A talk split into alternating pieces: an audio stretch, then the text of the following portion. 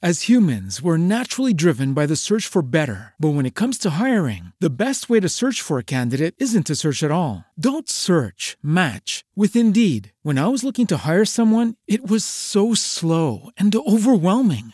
I wish I had used Indeed. If you need to hire, you need Indeed. Indeed is your matching and hiring platform with over 350 million global monthly visitors, according to Indeed data, and a matching engine that helps you find quality candidates fast. Ditch the busy work. Use Indeed for scheduling, screening, and messaging so you can connect with candidates faster. And Indeed doesn't just help you hire faster. 93% of employers agree Indeed delivers the highest quality matches compared to other job sites, according to a recent Indeed survey. And listeners of this show will get a $75 sponsored job credit to get your jobs more visibility at Indeed.com slash podcast. That's Indeed.com slash podcast. Terms and conditions apply.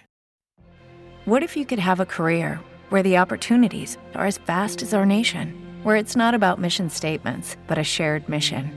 At U.S. Customs and Border Protection, we go beyond to protect more than borders from ship to shore, air to ground. Cities to local communities, CBP agents and officers are keeping people safe. Join U.S. Customs and Border Protection and go beyond for something far greater than yourself. Learn more at cbp.gov/careers.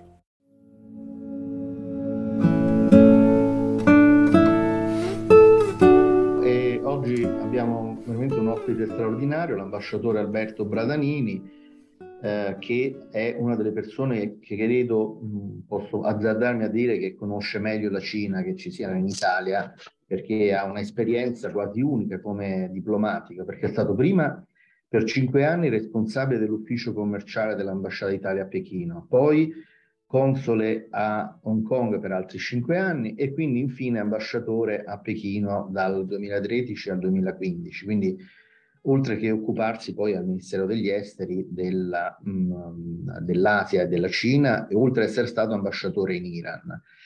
Ha scritto tre libri sulla Cina, oltre a Grande Muraglia, che è stato edito da Bocconi 2018, Cina e lo, lo, sguardo di Nenni e le sfide di oggi, 2021 Anteo, e eh, Cina l'irresistibile ascesa che è appena uscito quest'anno con Teti Editore. Quindi c'è anche una cospicua letteratura da seguire ed è attualmente il presidente del centro studi della Cina contemporanea. Quindi ho fatto questa grande, grande introduzione, però volevo dire, scusate, mi permetto una, una, un aneddoto personale, no? perché poi quando si parla dei, dei diplomatici, degli ambasciatori, e questo aneddoto, non so se se lo ricorderà eh, l'ambasciatore, ma eh, uno eh, dei problemi che abbiamo con la Cina il grande disavanzo della bilancia commerciale, che tra l'altro nel 2021 è cresciuto ancora eh, e continua a crescere, c'era stato un periodo che si era un po' equilibrato.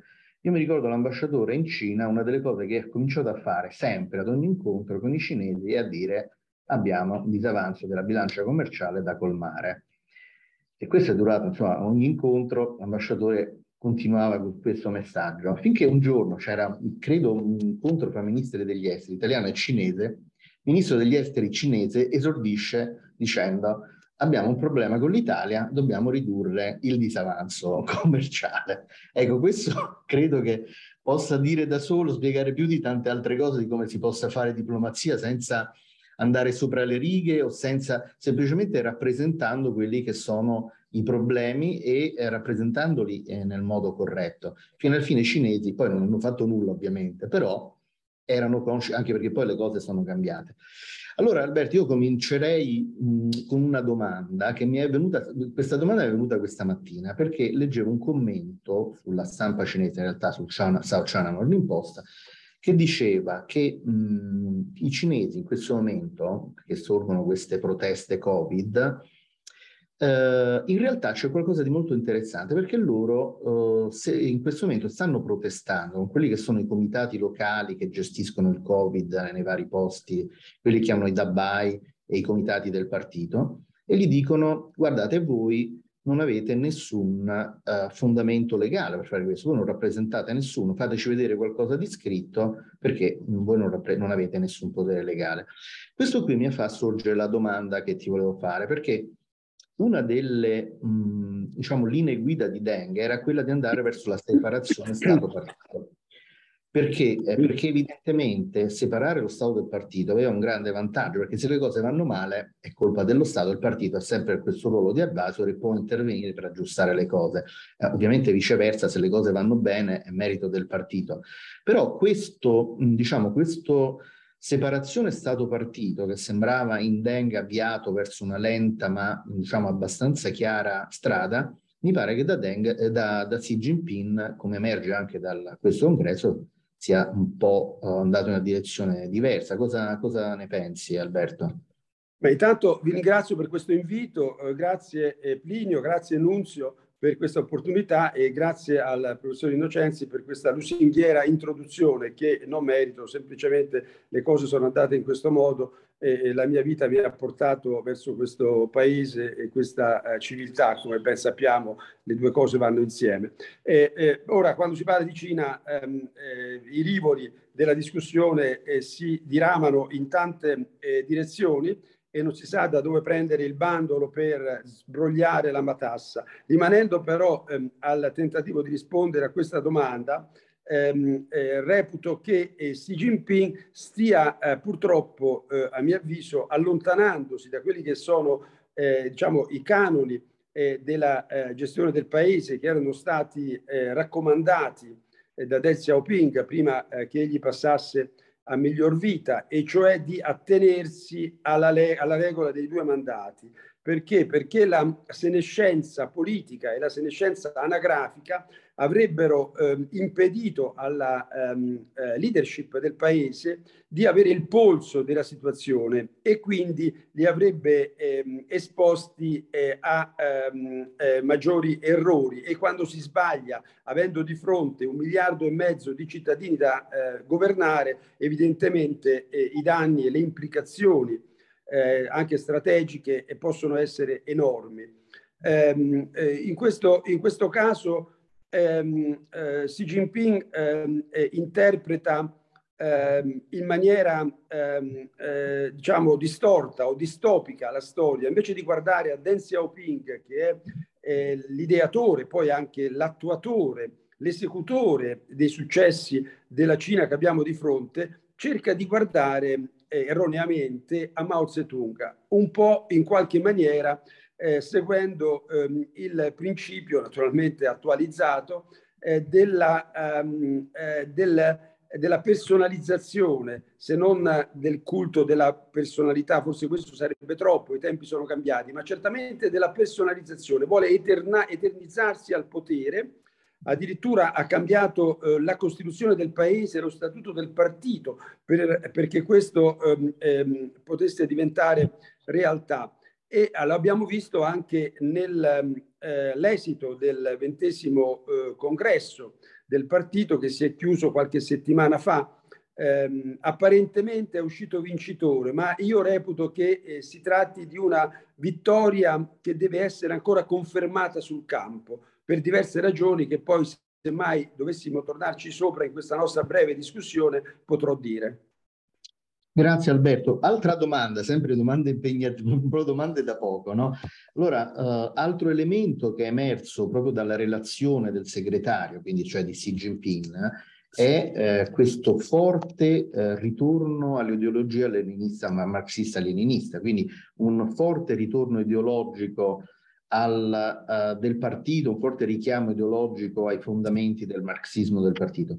Secondo te, Alberto, quanto questo è reale o quanto è uh, un elemento, uh, diciamo, in cui, cui Xi Jinping utilizza come retorica interna per compattare in realtà appunto il partito mh, e tutte le frange che non sono proprio così ortodosse. Ma quando si parla di marxismo-leninismo si apre eh, un'autostrada eh, che non abbiamo qui il tempo per eh, approfondire. Tuttavia qualche cenno è necessario. Il Partito Comunista Cinese è un partito marxista-leninista sotto il profilo organizzativo perché è, è centrato sulla, ehm, eh, sulla cooptazione dall'alto. Eh, e, e, strutturalmente eh, consente un dibattito eh, relativo ma solo all'interno delle, eh, delle, eh, delle, istanze chiuse del partito, ma il rapporto con la società è un rapporto governato dall'alto, non ci sono corpi intermedi che possano eh, consentire al sistema di avere il polso eh, del sentimento del popolo. Questo è un grave elemento di debolezza del sistema, seppure eh, insomma, può essere compensato da altri vantaggi come una maggiore efficienza, una maggiore capacità di, di attuazione, e minori diciamo, intralci eh, di natura eh, organizzata, come non so, il, il, capitale privato, l'associazionismo, il corporativismo sociale, insomma il sindacalismo e così via che esistono da noi. Eh, tuttavia, dal punto di vista dell'ideologia, il eh, comunismo cinese è un eh, comunismo sui generis non è il comunismo novecentesco sovietico, basti pensare che in Unione Sovietica un bene veniva prodotto perché serviva o perché si immaginava che dovesse servire, ma non perché doveva generare profitto. Invece in Cina deve generare profitto. Una bottiglia d'acqua viene prodotta e poi anche se non viene consumata può essere gettata nel, nel secchio dell'immondizia e non importa, continua ad essere prodotta perché nel passaggio ha generato profitto. Quindi eh, la Cina eh, non è già più un paese eh, eh, comunista, se per comunismo intendiamo comunismo novecentesco, e cioè un marxismo che poi è quello codificato alla fine del XIX secolo dai, eh, dai successori di Marx, innanzitutto Engels che è vissuto 20 anni più di Marx, ma poi anche eh, diciamo il, il gota del, della socialdemocrazia tedesca che all'epoca era un partito rivoluzionario, e cioè Bernstein, Kautsky e, e, e gli altri. E ecco, ehm, eh, quel comunismo lì ehm, è stato tradotto nel Novecento, prima da Lenin, ma è morto troppo presto, e poi soprattutto eh, dal, eh, da, da, Stalin e dai suoi successori, dal comunismo sovietico, in un certo modo. Ecco, la Cina prende le distanze da tutto ciò e si sta incamminando, secondo alcuni, verso la strada del capitalismo, ma poi vedremo che non è così, e, ma naturalmente la Cina ha preso le distanze anche, le distanze anche dal capitalismo e dalla socialdemocrazia, eh, che eh, oggi non si distingue più dal, dal capitalismo vero e proprio. Quindi la, la, Cina sta creando quello che chiama il socialismo con caratteristiche cinesi, eh, su cui naturalmente la letteratura è piena, qui non c'è tempo per andare in profondità. Tuttavia, ecco, questo socialismo con caratteristiche cinesi è un socialismo che ha ehm, dei contenuti di capitalismo molto accentuati. E questa è la deriva, secondo alcuni, per cui il paese è destinato ad essere assorbito nell'imbuto di Francis Fukuyama, secondo cui appunto non c'è alternativa, Tina, there is no alternative, eh, e cioè democrazia liberale e ehm, eh, economia, economia di mercato. Eh, tuttavia, eh, tuttavia, è quanto mai evidente che il eh, marxismo-comunismo, adesso comunque lo si voglia intendere, ehm, ehm, ha perso quella strada, quel percorso di idealità, di umanesimo socialista eh, che era insomma nel, ehm, nell'idea, diciamo, delle riflessioni del, eh, del fondatore della ditta, ehm, eh, del grande filosofo tedesco ed è oggi orfana questa, questa riflessione di una esegesi, io reputo, eh, sul filo dei tempi, perché ha abbandonato questa tensione veritativa eh, che significa insomma tradurre in atto eh, l'idealità del, di Carlo Marx, cioè una, eh, una, società ehm, basata sull'antropologia umanistica, che ha un'attenzione verso eh, una comunità intanto universale, poi fondata su libere individualità, quindi in buona sostanza il comunismo novecentesco, ma anche eh, i suoi diciamo, eredi cinesi e poi gli altri paesi comunisti che sono rimasti, eh, che hanno abbandonato la dialettica sul valore della libertà. Ecco, questo è il punto, insieme insomma, eh, ad, ad, altri aspetti, per esempio la partecipazione politica ehm, effettiva, non quella sulla carta, ma soprattutto la nozione di libertà eh, in, tutte le sue, in tutte le sue dimensioni. E questo è, naturalmente è un tema che riguarda anche il mondo occidentale, per cui per noi la libertà è solo libertà formale e invece per eh, diciamo, l'idealità comunista libertà significa anche libertà dal bisogno, non soltanto libertà di protestare sulla strada ehm, contro il governo se qualcosa non va. Ecco, questi sono i temi su cui la comunità del pianeta nel suo insieme potrebbe, eh, diciamo, seduti intorno a un tavolo, parlo, parlo naturalmente di coloro che avanzano delle proposte di raccordo con l'altra parte, potrebbero eh, discutere e cercare di eh, individuare un percorso per unire le positività che vengono dall'est, e cioè una maggiore attenzione al comunitarismo, e quelle che vengono dall'ovest, e una profonda attenzione al, eh, alla individualità, quindi all'aspetto di libertà individuale che ha sempre diciamo, ehm, stimolato, eh, qua, non sempre, ma insomma in questi ultimi secoli, eh, la nascita della società e della, e, e, della, e della, cultura moderna, che è un patrimonio ben inteso dell'Occidente. Forse mi sono un po' confuso, ma non so se ho risposto in no, qualche maniera. Grazie, va bene. No, no, è stata una bellissima risposta. Eh, un'altra domanda, ma tu hai già un po' accennato, no? È sempre eh, io ritorno sempre alla questione di Deng, no? Mm, che eh, per me eh, io penso, non so se sei d'accordo, che chiaramente la storia della Cina eh, comunista è, a questo punto possiamo dividerla in tre periodi, il periodo di Mao, il periodo di Deng e il periodo di Xi Jinping, cioè Xi Jinping marca un terzo periodo vero e proprio della storia.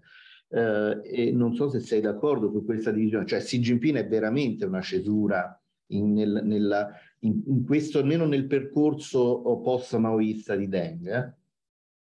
Ma allora ci sono eh, alcune... Ehm ci sono alcune ehm, ehm, distanze che, eh, che, tu hai marcato, tuttavia ehm, ehm, Xi Jinping non sta cambiando il sistema, eh, lo sta personalizzando, ma non lo sta cambiando. In realtà quello che ha fatto questi, insomma, la composizione del comitato permanente del Politburo, dell'ufficio politico, che eh, oggi assume una colorazione univoca, praticamente eh, i sei più lui, insomma, eh, appartengono ad una stessa cordata, potremmo dire noi, mentre tradizionalmente c'è sempre stata una dialettica all'interno, che è una cosa non soltanto eh, normale, ma anche raccomandabile, perché insomma gestire un paese immenso con tante eh, criticità su tutti i fronti è una cosa complessa. Bisogna avere anche la voce, eh, diciamo, del, dell'amico, tra l'altro, perché si tratta di, di persone che fanno parte eh, del, del, dello stesso sistema politico e della stessa cultura di potere, ben inteso.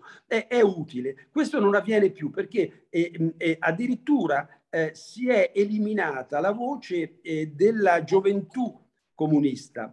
Eh, il sistema politico in Cina è dominato da due grandi organizzazioni politiche, il Partito Comunista, 90 milioni di abitanti, e la Lega della Gioventù, un po' meno, 85-90 milioni, ma siamo lì, che tra l'altro è diciamo, eh, il, il, il, il, terreno già propedeutico per entrare nelle sfere più alte del potere. No? Tradizionalmente eh, molti vengono dalla Liga della Gioventù, come eh, è normale che sia in questi sistemi.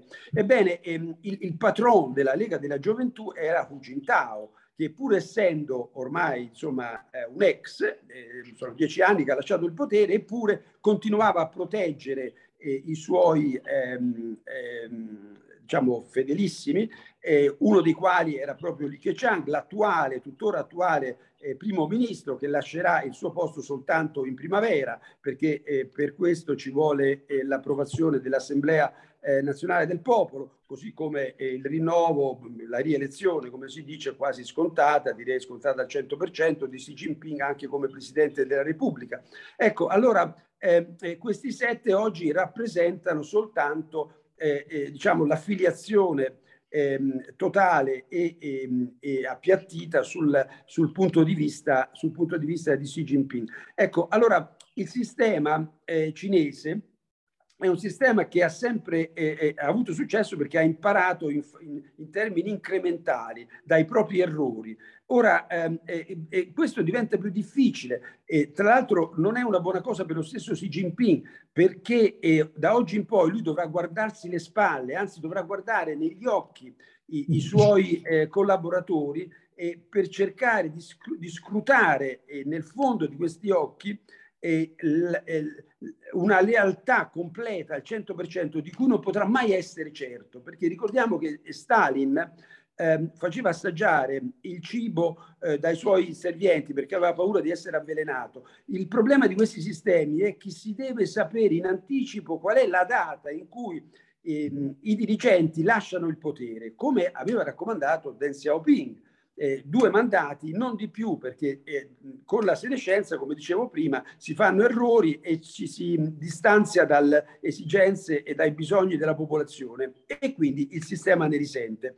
E ora ehm, ehm, eh, eh Xi Jinping ha scelto, ha scelto un'altra strada e, e, e, questo significa che ehm, il sistema non conosce la data in cui lui lascerà il potere, perché potrebbe ottenere addirittura un quarto mandato tra cinque anni al eh, prossimo eh, congresso del partito. Questo significherebbe che lui eh, rimarrà al potere ancora dieci anni, avrà tra dieci anni l'età che ha oggi Joe Biden e vediamo come si comporta l'uomo quando mm. eh, ha finito i suoi discorsi, non sa dove andare perché così l'età è quella che è.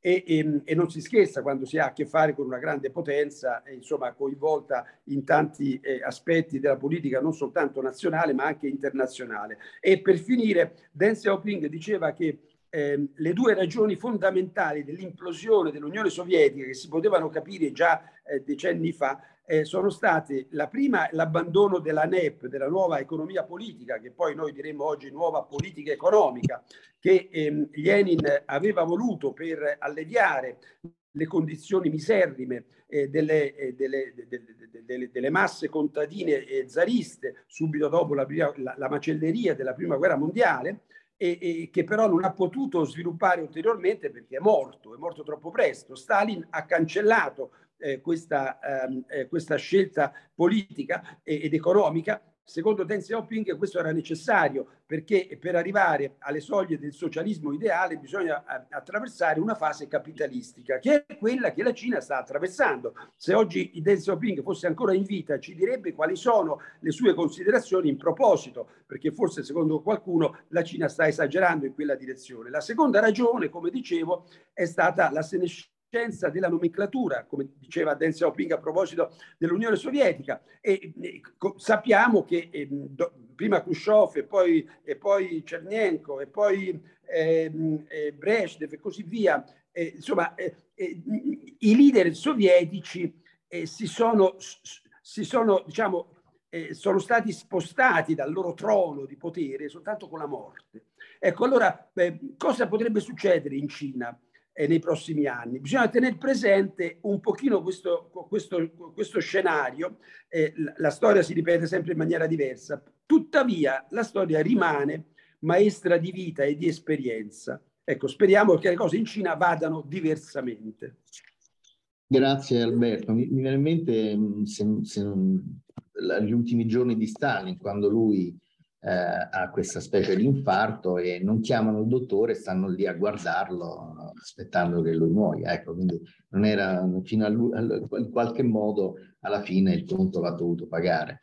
E, e mi ha stimolato tante domande. E una era mh, appunto, hai, hai, toccato un punto molto importante, cioè eh, questa cesura che è avvenuta all'interno della dirigenza cinese eh, fra eh, la squadra di Xi Jinping e eh, quello che erano, diciamo, i Tuampai, no? i giovani de- che la, la, fra- la, frangia, diciamo, lib- chiamiamola libera- liberissima è una parola un po' grossa, diciamo la frangia comunque alternativa alla fazione ereditaria dei principini che è espressa in qualche modo da, da mh, Xi Jinping. Ma tutto questo però, mh, Alberto, va anche lì a cozzare con una l'hai detto più volte, una delle, delle chiare indicazioni di, di Deng Xiaoping che era quella della leadership collettiva, cioè i sette, ma anche il Politburo e, e anche diciamo, tutto il comitato centrale era un elemento, c'erano elementi importanti di discussione eh, in cui la dirigenza cinese cioè, discuteva molto. E poi è un sistema mh, che abbiamo detto più volte, eh, prende le decisioni, normalmente prendeva le decisioni sui dati, c'è un sistema tecnocratico, questo in qualche modo lanciato da, da Xi Jinping. E qui eh, tecnocrati nel Politburo ce ne sono pochi.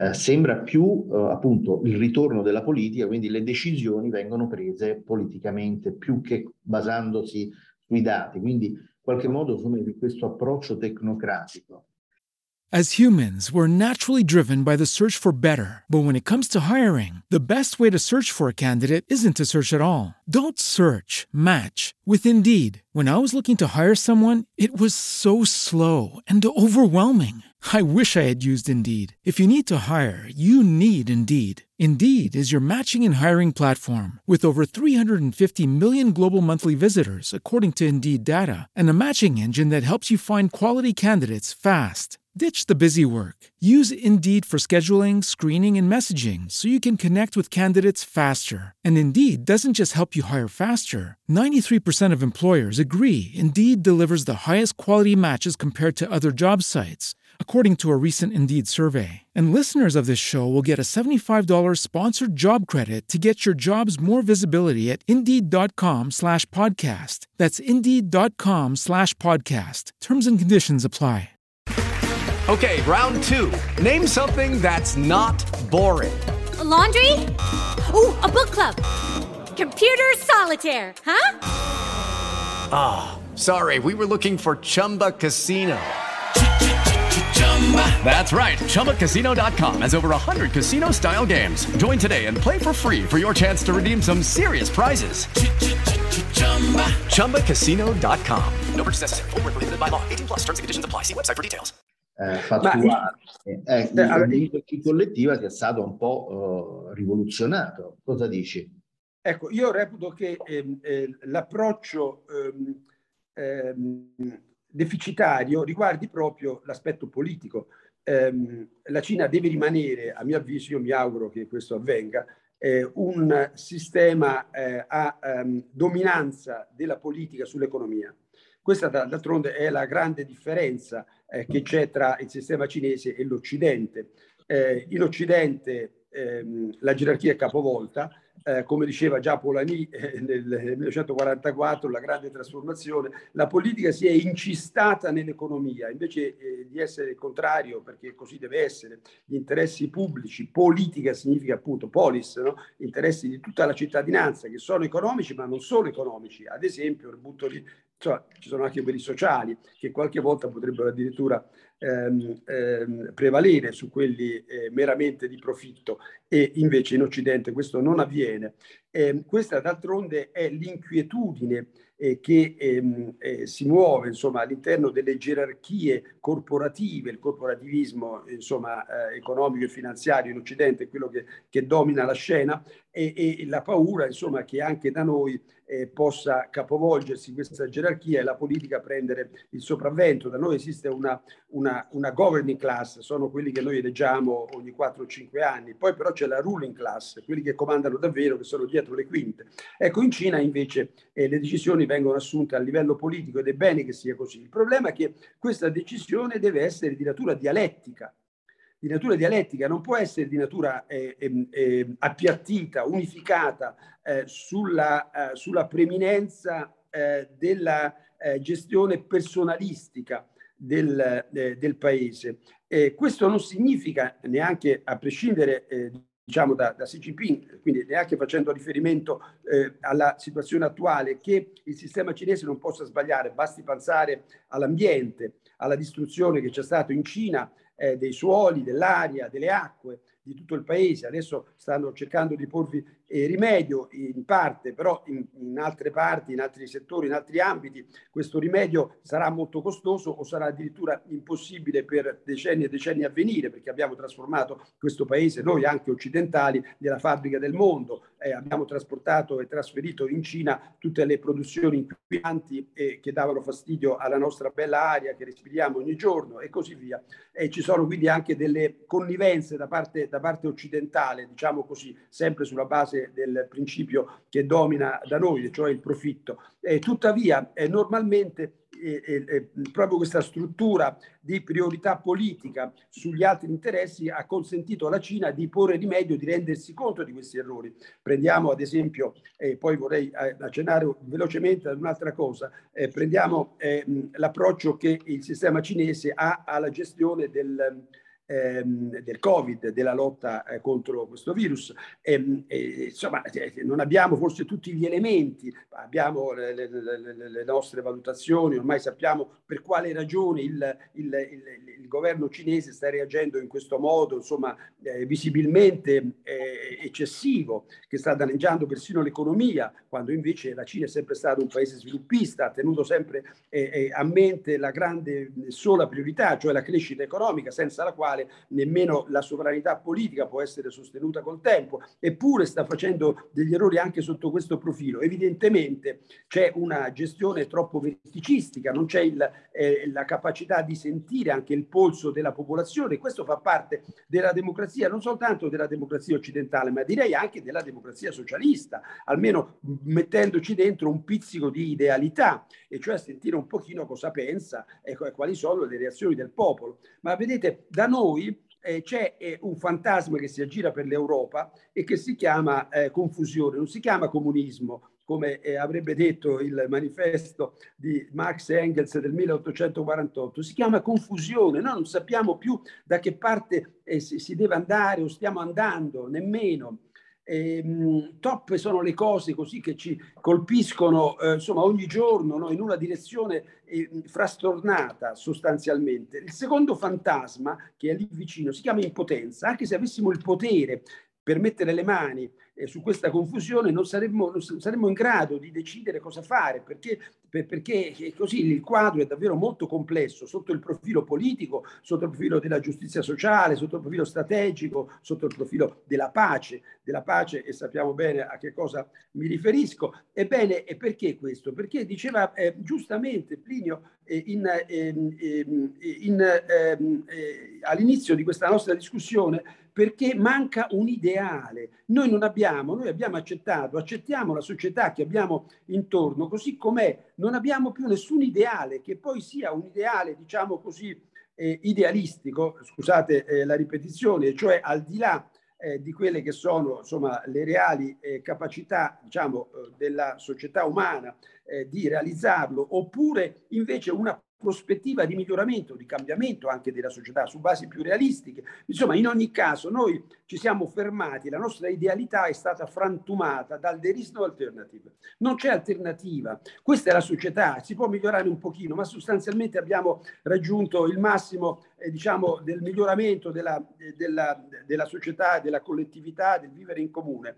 E anzi, c'è qualcuno che dice fate attenzione perché, perché potrebbe andare peggio. Per fortuna che ci siamo noi in alto che almeno cerchiamo di tamponare le falle e quindi non esagerate con le proteste perché le cose potrebbero addirittura peggiorare. Ecco, invece, volevo arrivare a questo punto, in Cina non è così.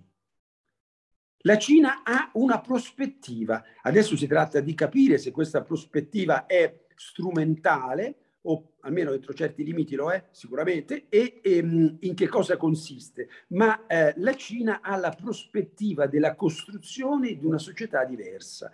E questo vale, a mio avviso, anche eh, con le sbavature o le eh, deviazioni eh, politico-istituzionali, ideologiche, le potremmo chiamare eh, in questo modo sintetico, non c'è il tempo per andare in profondità su questi aggettivi, da parte di Xi Jinping. Nonostante questo, la Cina rimane un paese che ha una prospettiva, eh, una direzione di marcia, ma pensiamo anche sul piano internazionale, la fondazione di un multilateralismo eh, che ehm, eh, consenta al pianeta di sottrarsi eh, al, ehm, eh, alla, ehm, eh, all'oppressione del, eh, del, dell'unilateralismo a guida americana, eh, che evidentemente è alla base di guerre, tensioni, eh, distruzioni dell'ambiente, emarginazione dei, dei paesi poveri e dei paesi ehm, eh, emergenti e così via di seguito. Ecco, la Cina ha questa prospettiva e lo sta costruendo questo mondo, insieme ad altre nazioni che hanno eh, la stessa tensione, addirittura nazioni che non vengono da una esperienza comunista o marxista. Pensiamo al Brasile, pensiamo all'India, la più grande democrazia del mondo, almeno sul piano formale, e così via. Ecco, è solo un esempio, questo però anche sul piano interno, anche sul piano interno, nonostante le critiche che si possono fare, e, e finisco con questa, questa, ripetizione, resta il fatto che eh, le scelte che vengono adottate che ahimè purtroppo oggi eh, con la leadership di Xi Jinping rischiano oh, qualche sbavatura, anche magari pesante, vengono fatte però sulla base di decisioni politiche. Decisioni politiche. E questo a, a mio avviso insomma, rimane, rimane fondamentale. Grazie Alberto. Linio, posso una domanda? Sì, certo, certo, e ovviamente poi tocca a te, ormai siamo in no, chiusura, no, ma... io solo una domanda, poi mi rimane solo una domanda. No, perché ah, eh, mi interessa molto l'aspetto teorico, filosofico che sta eh, su cui l'ambasciatore ha impostato la discussione sin dall'inizio, perché credo che sia la, la, parte più sostanziale poi anche per poter ragionare in termini di relazioni internazionali. Eh, lei prima citava eh, sia Polanyi che Marx, e sia Polanyi che Marx, eh, l'uno nella grande transizione, l'altro nel, nel, nel, capitale. A un certo punto dico, la logica del, del capitalista è apre muale deluge, eh, non mi interessa quello che succede, l'importante è il profitto, le conseguenze sono quelle delle disuguaglianze di un capitalismo che si scava la fossa con, con le proprie mani. E noi l'abbiamo visto questo, è successo di fatto. E sia Marx che Polanyi a un certo punto dicono, di fronte a questa logica del capitale, c'è una reazione della società. E parlano di società, e la reazione della società di fatto è quella documentata in tutto il capitale. I, i, movimenti sindacali operai reagiscono per avere condizioni di lavoro migliori, per avere orari di lavoro eh, più umani. E eh, anche Polanyi insiste molto su questa idea della società che reagisce. Ora, la, la domanda che volevo farle, come dire, il socialismo che piace a noi parte dalla società, è quello del mutuo approccio di Kropotkin, per esempio. Eh, non crede che, come dire, la falla teorica sia nel passaggio per arrivare al socialismo attraverso lo Stato. Cioè, il socialismo della reazione della società è, è un socialismo di una comunità che si auto-organizza e che, eh, come dire, eh, cura i diritti sociali perché siano un contrappeso rispetto alle libertà liberali e ai diritti economici far passare tutto attraverso la coercizione dello Stato di fatto non ha funzionato in Unione Sovietica e rischia di non funzionare anche, anche, in Cina. Non crede che la falla sia questa, cioè passare attraverso lo Stato e poi lo Stato diventa la macchina che soffoca la società invece di darle lo spazio che merita? Naturalmente non abbiamo tempo per andare in profondità, cioè abbiamo pochi minuti. Eh, questa è una domanda naturalmente molto, molto seria e profonda. Io eh, avrei le risposte, eh, ma insomma eh, spero um, così di, di, dire l'essenziale insomma in questi due minuti che ho per rispondere, altrimenti magari eh, ci torniamo sopra in un altro momento. Allora, Nunzio sai meglio di me che alla morte di Marx il suo pensiero, Marx ha, um, ha creato un cantiere in, ehm, eh, in, in perenne funzionamento, eh, non è morto con eh, una definizione corretta e chiusa, ehm, eh, nemmeno sue, sulla sua valutazione fondamentale, perché il libro che ha scritto eh, non è eh, un libro che si è centrato essenzialmente sulla creazione appunto della società dell'avvenire e del, eh, della, de, de, del modo di vivere ideale tra esseri umani, ma una critica ehm, della società capitalistica. Il suo, il suo, libro si chiama Il Capitale, evidentemente. E allora l'interpretazione che ehm, eh, è prevalsa in certi ambienti eh, diciamo, filosofici e anche ehm, di eh, analisi sociologica ehm, del suo pensiero e della realtà che ehm, si muoveva eh, davanti agli occhi di tutti questi osservatori, grandi filosofi e così via, eh, ha rappresentato ehm, il filone dello storicismo, e cioè ehm, sostanzialmente l'idea marxiana, su questo Marx si era sbagliato evidentemente perché la storia lo dice, non lo dice è, è una persona insignificante come il sottoscritto, quando si parla di Marx bisogna sempre alzare le mani, eh, questo monumento eh, straordinario eh, al quale eh, insomma eh, molto dobbiamo nonostante eh, qualche negazione così di natura ehm, protettiva, chiamiamola così.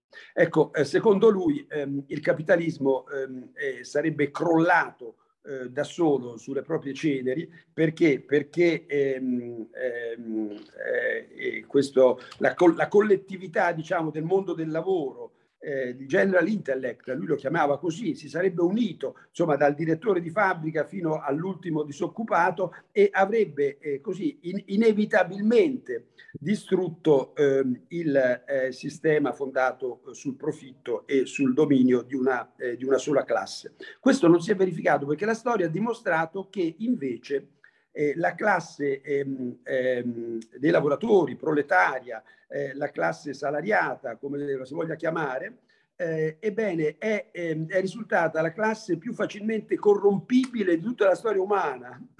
D'accordo? Eh, ecco perché, perché si, è lasciata, ehm, eh, si è lasciata intortare, diremmo noi, dai benefici di sistema, e cioè è stata acquisita eh, con le briciole che cadono eh, dalla tavola imbandita. Eh, oggi si, si parla ehm, di teoria del trickle down. Sì, è vero che noi capitalisti in alto diventiamo sempre più ricchi, però eh, ehm, questo è, è, necessario per consentire quella creazione di ricchezza che poi eh, arriva anche giù per i rami, arriva a tutti voi. Certo, ne arriva un po' di meno, però insomma, che volete, però ne arriva. Se non ci fosse questo sistema ne arriverebbe ehm, eh, ancora meno o addirittura per niente. Ecco, allora, ehm, ehm, stando così le cose, anche Gramsci ha riflettuto su tutto ciò e, e, e ha riflettuto in maniera tale eh, da arrivare al punto, cioè che la società non è soltanto l'organizzazione, ehm, diciamo, ehm, antagonista allo Stato ehm, del, ehm, eh, delle, delle, masse ehm, eh, diversamente organizzate tra di loro, ehm, e, e, e, che si pongono in forma eh, antagonista in vista della conquista del potere, ma eh, la società è una ehm, eh, mescolanza di spontaneismo associativo e di coercizione.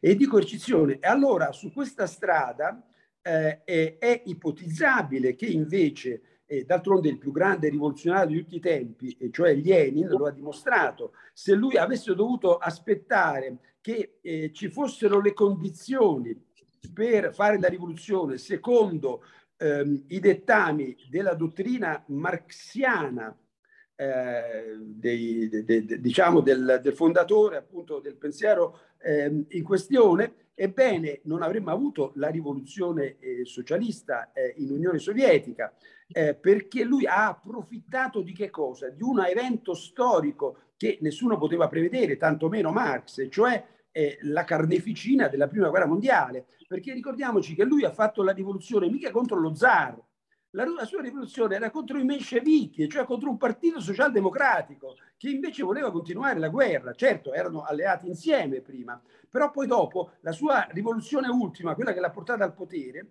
è, è stato questo trampolino, questo, questo slancio, questa intuizione straordinaria dal punto di vista storico che le masse, cioè la gente, non ne poteva più di morire, eh, di morire sia ehm, eh, sotto, eh, insomma, eh, al fronte, sia anche per fame e per miseria. Allora, questo per dire che eh, gli eventi storici eh, sono eh, un punto di, di, di, e poi finisco perché un punto di eh, incontro tra ehm, eh, una strategia, quindi se si vuole ehm, una riflessione eh, filosofica, ideologica, politica, come potrebbe essere considerato il pensiero di Carlo Marx, e ehm, e ehm, l'esperienza storica. E d'altronde la Cina lo dice, lo diceva Deng Xiaoping, non importa il colore, il colore del gatto, purché acchiappi i topi. Tiriamo giù ehm, eh, questa, questa, dottrina che ehm, eh, nel, nel, nelle, nelle, scansie delle biblioteche no, si sta riempiendo di polvere, la dobbiamo confrontare con la realtà. Se funziona la utilizziamo, se no la mettiamo da parte. Ecco, mi fermerei qui, ma non so se ho risposto, forse no, eh, alle tue... No, Alberto, io ho imparato un sacco di cose eh, perché eh, io insomma ho un altro tipo di formazione, quindi di fronte alla politica di questo livello mi ascolto, prendo appunti. Volevo solo, faccio un'ultima domanda adesso, volevo solo eh, dire che mh, la situazione cinese, la fotografia è di un paese che ha una delle più grandi disparità sociali del mondo, cioè l'1% dei cinesi detiene il 50% della ricchezza, ci sono 400-500 milioni di contadini, diciamo persone che ah, sono veramente a un reddito un, un dollaro al giorno. Quindi eh, Xi Jinping ha tirato fuori il discorso della ridistribuzione e io adesso non so quanto sia strumentale questo o lo, lo, dica perché abbia percepito che è un punto di non ritorno per la società cinese. Certo che eh, secondo me questo, insieme ad altri problemi pratici, l'invecchiamento eh, della popolazione, il, l'inquinamento, è uno dei, dei, più che dei problemi economici, eh, perché poi molti si fissano sono il, problema della eh, immobiliare, va bene, però in realtà i grandi problemi della società cinese, le sfide da affrontare sono queste. Però faccio un'ultima domanda, ti faccio un'ultima domanda un po' più, diciamo, di alleggerimento. Io, mh, questa scena famosa di, di Hu Jintao che viene allontanato, che abbiamo commentato con Nunzio, ma cosa ne pensi tu? Cioè, qual è la tua impressione? Perché certo è una cosa veramente molto... Io ho poi visto tutto il filmato completo, è una cosa molto... Sì, veramente di rottura, eh? Qual allora, è la tua interpretazione? Allora, guarda, solo una battuta sulla tua premessa, questa tua domanda, e cioè ehm, ehm, Mao Zedong diceva che eh, la rivoluzione non è un pranzo di gala, nemmeno l'uscita dal sottosviluppo è un pranzo di gala.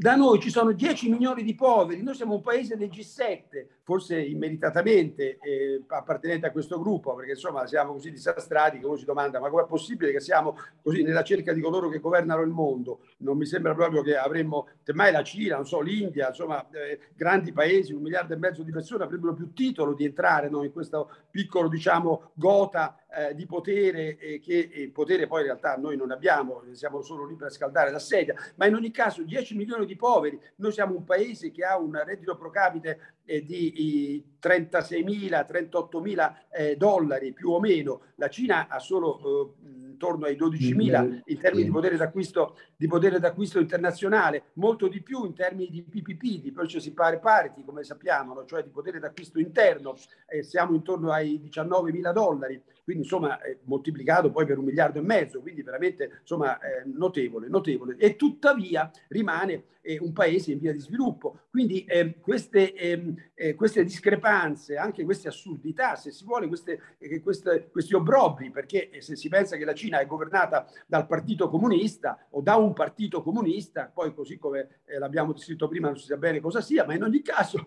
fa sempre riferimento a quella ditta lì. E quindi insomma, com'è possibile? Eh, beh, perché appunto teniamo presente che eh, la storia mostra che queste cose sono, insomma, fanno parte di processi complessi, non si esce dal sottosviluppo eh, così in termini eh, eh, eh con il massimo rispetto diciamo, del principio di equità perlomeno o, o, di, o di eguaglianza. Sicuramente però non c'è più quello sfruttamento che c'era al tempo, al tempo del, del del, del, del, della Cina pre-socialista, insomma, della Cina eh, capitalista, quello sfruttamento eh, eh, a, a, livelli così che sfioravano lo schiavismo, eh, così come eh, insomma, il, la servitù della gleba eh, nella, nella, Russia del, dello zar. Ecco, quelle cose lì sono scomparse, sono scomparse da decenni, già al tempo di Mao Zedong, che aveva ridato dignità di esseri umani alle masse contadine cinesi. Eppure ci sono ancora oggi queste, queste, sacche di povertà, di miseria e anche di emarginazione. Questa è la sfida di un paese in via di sviluppo, ma è una sfida che la Cina eh, vince ogni giorno di più, ogni anno di più, perché eh, eh, queste sacche diminuiscono. Oggi, certo, non tutti stanno bene, non tutti sono come Jack Ma, che vale sul mercato 37 miliardi di dollari, eppure anche i poveri oggi in Cina sono meno poveri di 50 anni fa, di 40 anni fa, di 30 anni fa. Questo è un dato di fatto. Ecco, mi fermerei lì. Per quanto riguarda invece, e, e finiamo, mi sembra di capire, eh, la tua osservazione è giustissima, sono d'accordo. Che cosa è successo? Ho visto io eh, anche il filmato eh, completo e probabilmente sembra di capire che lui eh, era stato tenuto all'oscuro eh, della circostanza che eh, non ci sarebbe stato più nessun rappresentante eh, della Lega della Gioventù, che era il suo grosso punto di riferimento politico. Tra l'altro non si sa tuttora che fine abbia fatto quest'uomo. Ehm, e, e, questa insomma è, un, è, una pietra che Xi Jinping si porta dietro perché ehm, eh, la Cina eh, non dimentica quello che, che, che, è avvenuto e quello che sta avvenendo. Questa umiliazione pubblica in mondovisione, potremmo dire noi, eh, è una cosa ehm, davvero inedita per la Cina che guarda anche le virgole in queste ritualità ufficiali dove insomma tutto è controllato e ricontrollato al 100%, evidentemente qualcosa è sfuggito. Non, si aspettava, eh, che, eh, non ci si aspettava che potessero entrare le telecamere, prima cosa. Seconda cosa, lui eh, a un certo punto si è reso conto che ehm, eh, i sette che ehm, il, ehm, ehm, il Comitato Centrale aveva nominato eh, avevano, eh, non, non, includevano i due suoi protetti. Uno dei due era Li Keqiang, il quale addirittura si pensava qualche mese prima che potesse persino prendere il posto di, di Xi Jinping, ehm, almeno una delle tre cariche e comunque è un uomo di grande valore, è un uomo colto, è un uomo che ha esperienza, è stata la colonna portante del successo negli ultimi dieci anni della Cina e ce ne sono stati tanti di successi. Eh, ebbene, lui è stato escluso, dovrà lasciare il, il potere tra, ehm, tra, qualche mese, insieme, eh, eh, insieme a, un, ehm, eh, a, un, altro rappresentante sempre della Lega. Yang, ecco, quindi sì, Hu Jintao si è reso conto di questo, ha cercato di, di leggere eh, in questo foglio eh, l'elenco di queste persone, il, il, suo vicino di sinistra gliel'ha sottratto, ha cercato di prendere il foglio da, da, addirittura da Xi Jinping, anche lui gliel'ha sottratto e poi dopo è, è, è, stato invitato insomma pesantemente a lasciare la sala. Questa è una cosa piuttosto grave, inedita e ripeto, eh, questo è un errore politico che Xi Jinping credo e spero addirittura possa pagare. Alberto, non so come ringraziarti, grazie. Eh, sempre noi abbiamo mh, questo, hai visto, no? ascoltiamo, facciamo domande, ascoltiamo, io spero poi, insomma, ho visto sempre mh, c'è qualche pubblico affezionato di qualche centinaio di persone che ringraziamo per la pazienza di ascoltare, spero che eh, sentire tutte queste voci diverse, punti di vista diversi, possa servire a, no, a guardare la Cina in modo meno così. A, a volte no, Alberto, sono questi commenti che leggo sulla stampa, così sono sempre molto... Cioè questo è un momento di approfondimento e poi ognuno si fa l'idea che, che si, giustamente si fa, noi siamo qui a porre domande e ascoltare delle risposte.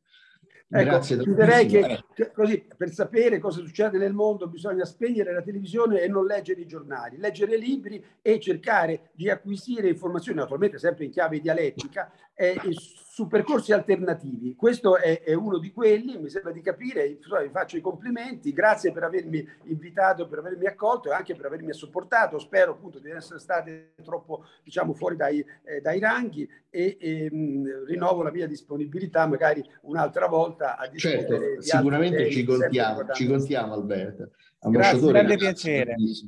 Grazie, a presto. Buona giornata, grazie. grazie. Ciao grazie. Lucio, ciao Fligno. Lucky Land Casino asking people what's the weirdest place you've gotten lucky? Lucky? In line at the deli, I guess? Aha, in my dentist's office.